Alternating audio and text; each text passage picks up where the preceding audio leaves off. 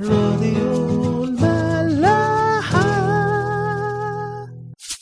اديتور دعم.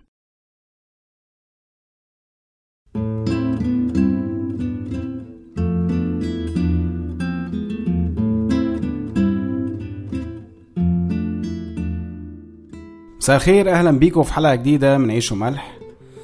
بعد التجلي بعد المجد والنور الوش اللامع والملابس البيضة بياض غير عادي. لدرجة إن مرقس بيقول إنه مفيش أي قصار أو يعني صباغ كان يعرف يجيب اللون ده في الوقت ده. وكأن المسيح كان عايز يوري التلاميذ لمحة بسيطة عن السماء عشان لما يفتكروها بعدين تديهم رجاء وأمل في بكرة. ومش بس اللي شاف المنظر ده إنما كمان كل اللي سمع عنه وآمن بيه بعد كده. زي ما هو قال طوبى للذين آمنوا ولم يروا. بس ده مش الطبيعي ده مش العالم ده في السماء في محضر ربنا. اللي إحنا اطردنا منه بسبب انفصالنا عنه والتصاقنا بإبليس أو بالخطية. وعشان كده غالبا ربنا بيقصد قوي يوري التلاميذ الفرق ده. بمشهد تاني معاكس تماما. بيشوفوه بقى أول ما ينزلوا من على الجبل. المشهد ده موجود في ثلاث أناجيل. متى 17 مرقس 9 ولوقا 9 بس إحنا هنقراه من مرقس 9 اعداد 14 ل 29 خلونا نقرا مع بعض.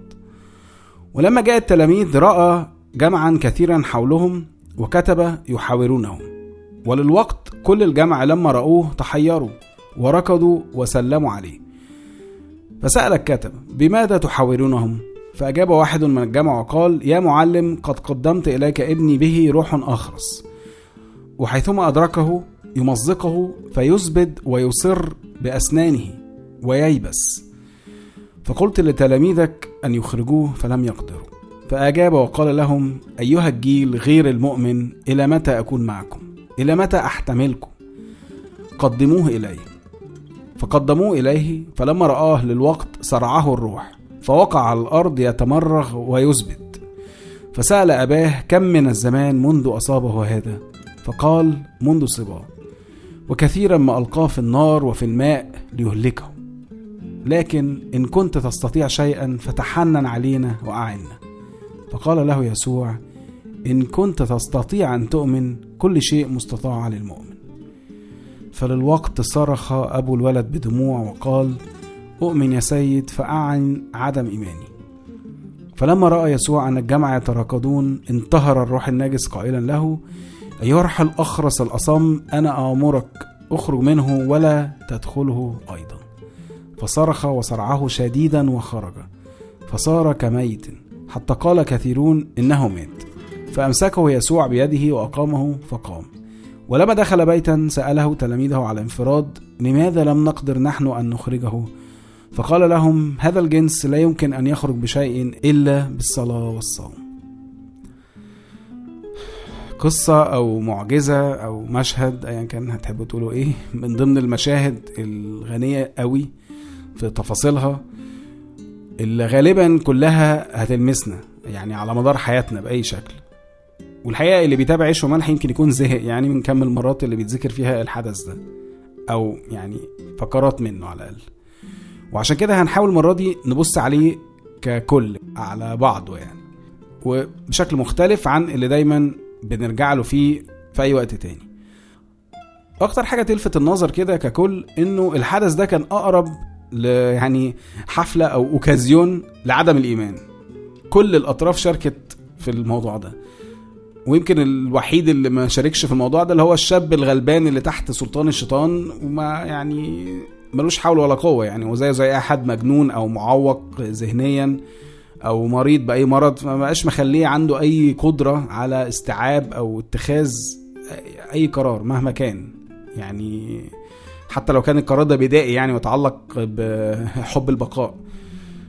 يعني هو كان الشيطان بياخده يرميه في المية ويرميه في النار عادي يعني هو ملوش أي تحكم على نفسه. التلاميذ ما عرفوش يخرجوا الشيطان ده بسبب عدم إيمانهم.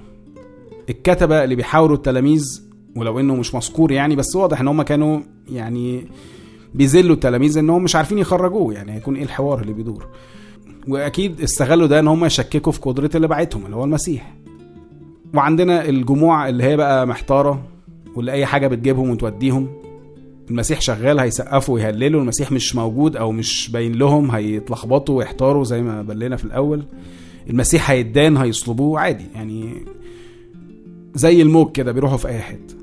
وأخيرا الأب نفسه اللي هو رايح للمسيح مش لأنه مؤمن بيه ولكن لأنه خلاص ما فاضلوش حل تاني. جرب كل حاجة في الدنيا من زمان جدا من طفولة ابنه يعني يقول لنا الكلام ده كان من صباه يعني من زمان قوي. ورغم يعني شهرة المسيح في الوقت ده وكان بقاله كتير بس هو ما جابش ابنه غير دلوقتي. مش عن إيمان إنما عن استسلام. ادي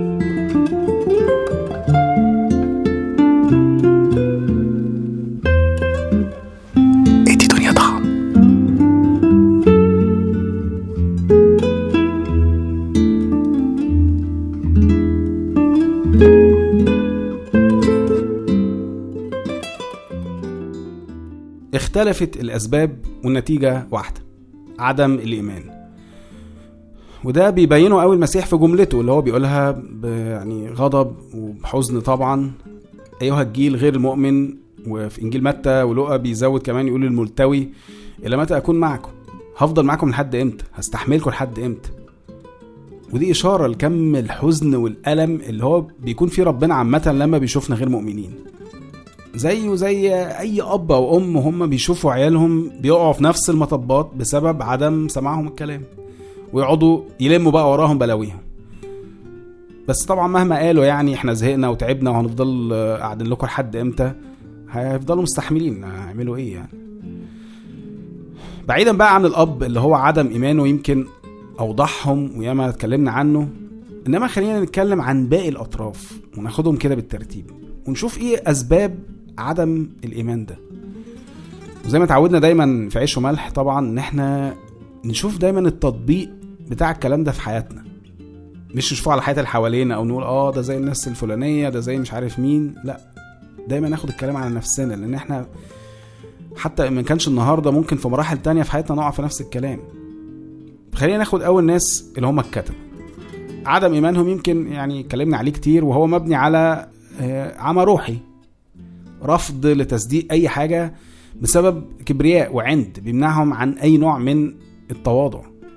وعلى قد بقى ما إحنا بنلوم كتير جدا الكتبة بس ممكن قوي قوي إننا نوصل للمنطقة دي. حتى وإحنا مغروسين في الكنيسة والإنجيل والصلاة والخدمة وكل الكلام ده.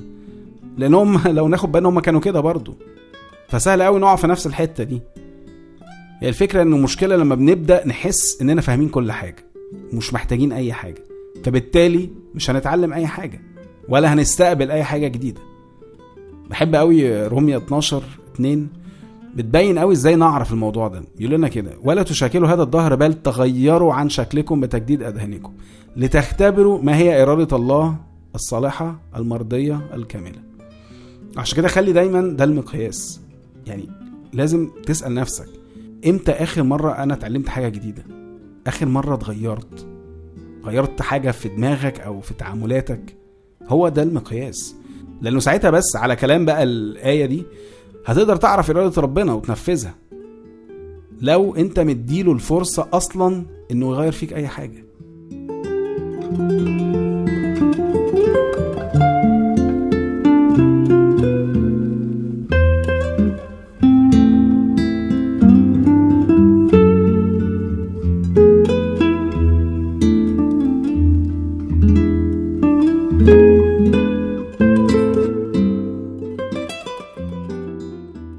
الجموع معاهم معاهم عليهم عليهم مع الزحمة.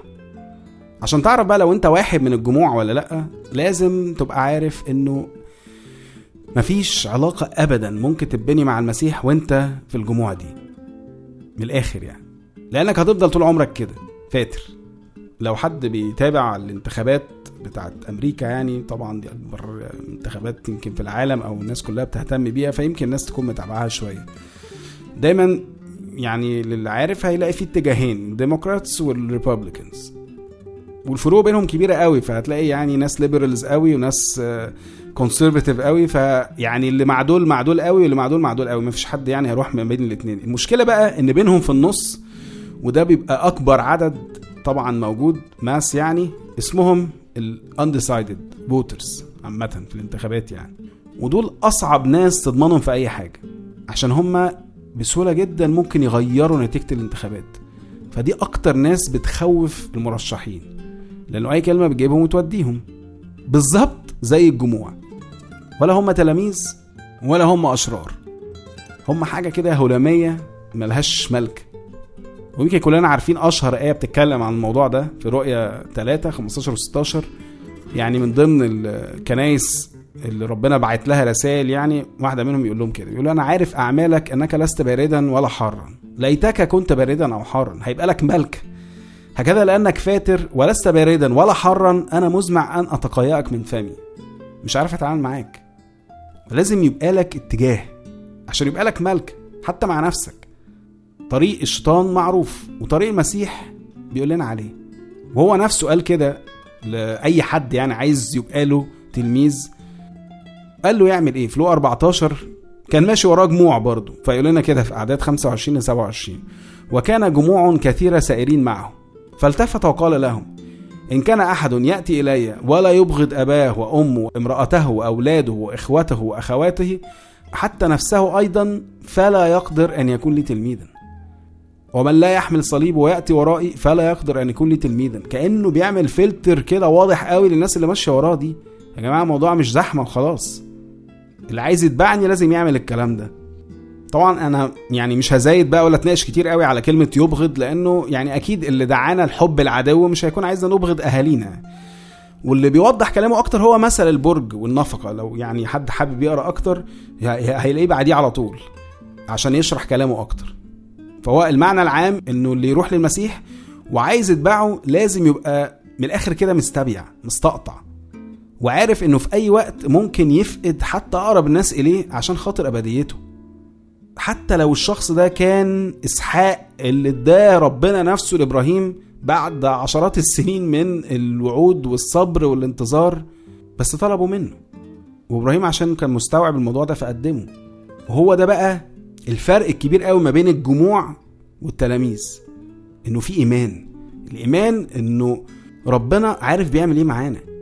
وإيه فعلا اللي هيكون في مصلحتنا إحنا واللي حوالينا على المدى القريب أو البعيد.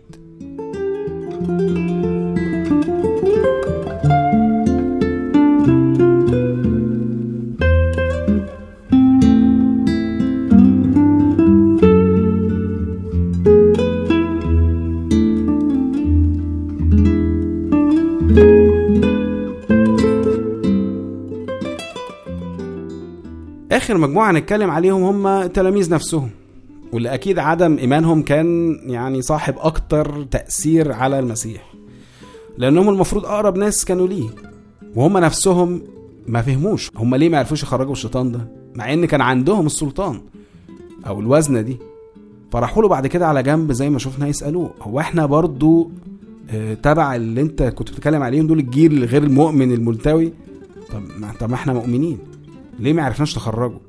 فبيجاوبهم بقى بالآية المعروفة اللي إحنا ختمنا بيها إن هذا الجنس لا يمكن أن يخرج إلا بالصلاة والصوم. وكانوا عايز يفهمهم ويفهمنا حاجة مهمة قوي قوي إنه من الآخر كده أي سلطان عندنا هو زي أي حاجة ربنا بيديها لنا ولازم نحافظ عليها. ولو ما حافظناش عليها هتضيع مننا. كأنك بالظبط كده بتلعب أي رياضة فليكن جري مثلا. بس عشان تحافظ على مستواك ده لازم تبقى على طول واخد بالك من جسمك سواء في طريقة أكلك أو تمارينك بقى بتمرن في أي جيم عشان تحافظ على لياقتك. ف ممكن نقول إن الصلاة والصوم هما الدايت والجيم للروح. ومن غيرهم هتتخن وهتفشول ومش هتعرف تجري خطوتين على بعض. حد هيقول يعني الصلاة والصوم هما اللي بيخرجوا الشياطين؟ يعني يبقى إحنا كده بقى بنخرجهم بعملنا ماشي سؤال كويس بس لا برضه. كل حاجة بنعملها لربنا هي بالنعمة. إحنا اتفقنا على الموضوع ده كتير قوي. بس لو ركزنا قوي بقى في المغزى من الصلاة والصوم هنفهم إن هو مبني على الأساس ده. إننا بنصلي ونصوم عشان نفتكر دايما إننا ما نعرفش نعمل أي حاجة من غير ربنا. يعني عشان إحنا مأمنين قوي إنه ربنا اللي بيعمل كل حاجة من خلالنا فلازم نفضل على طول في اتصال بيه عشان يفضل بيشتغل من خلالنا. واضح إنه التلاميذ هنا كانوا اتغروا والمسيح لما سابهم وطلع الجبل إيه فتحت منهم. افتكروا بقى إن هم خلاص السلطان اللي عندهم ده بقى مسلم بيه for granted فأهملوا علاقتهم بربنا. وبقوا ماشيين بقى بالعصاية السحرية بيعملوا معجزات. بس طبعا مع الوقت ما بقتش بتشتغل عشان هو ما فيش عصاية أصلا ولا حاجة. هي حاجة تانية خالص هي يعني ممكن اعتبرها ماسورة واصلة ما بيننا وما بين ربنا. طول ما هي واصلة إحنا هنتملي وهنفيض على كل اللي حوالينا. وأول ما تتكسر أو تتسد المية هتضعف. ومش هنعرف نعمل أي حاجة. وعشان كده في وسط المشهد ده كله الوحيد اللي كان معاه المفتاح هو بقى الأب اللي إحنا بنقعد بقى نتكلم على إيمانه ولا عدم إيمانه. هو اللي استوعب عدم إيمانه. فراح قال له أعن عدم إيماني أو ضعف إيماني. وهو ده على طول اللي حل المشكلة. شال السدد. فراحت بقى مشيت المية بقوة ونضفت كل حاجة في طريقها. معلش أنا عارف يعني إن يمكن في أفكار كتير قوي اتطرحت النهارده بس كان لازم نقولها ورا بعض عشان كل واحد يبص ويحلل بقى عدم الإيمان اللي في حياته جاي منين ويحله. في كورنثوس الثانية 12 عدد 9 بولس كان عنده مشكلة مرض أو حاجة زي كده دايما بتحسسه بالضعف. فراح لربنا كذا مرة يقول له عليه فربنا بقى راح قال له كده تكفيك نعمتي لأن قوتي في الضعف تكمل. فراح بولس بقى خد الكلام ده وهضمه وعلى طول طلع بقى بالنتيجة يقول فبكل سرور أفتخر بالحري في ضعفاتي لكي تحل علي قوة المسيح. استوعب ضعفك واعترف بيه وخليه دايما قدام عينك وقدام ربنا. فلما تستوعب ضعفك علاقتك بربنا هتزيد وإيمانك هيزيد فنعمته هتزيد. يوحنا 15 5 المسيح يقول لنا كده أنا الكرمة وأنتم الأغصان الذي يثبت فيا وأنا فيه هذا يأتي بثمر كثير لأنكم بدوني لا تقدرون أن تفعلوا شيئا. نشوفكم الحلقة الجاية.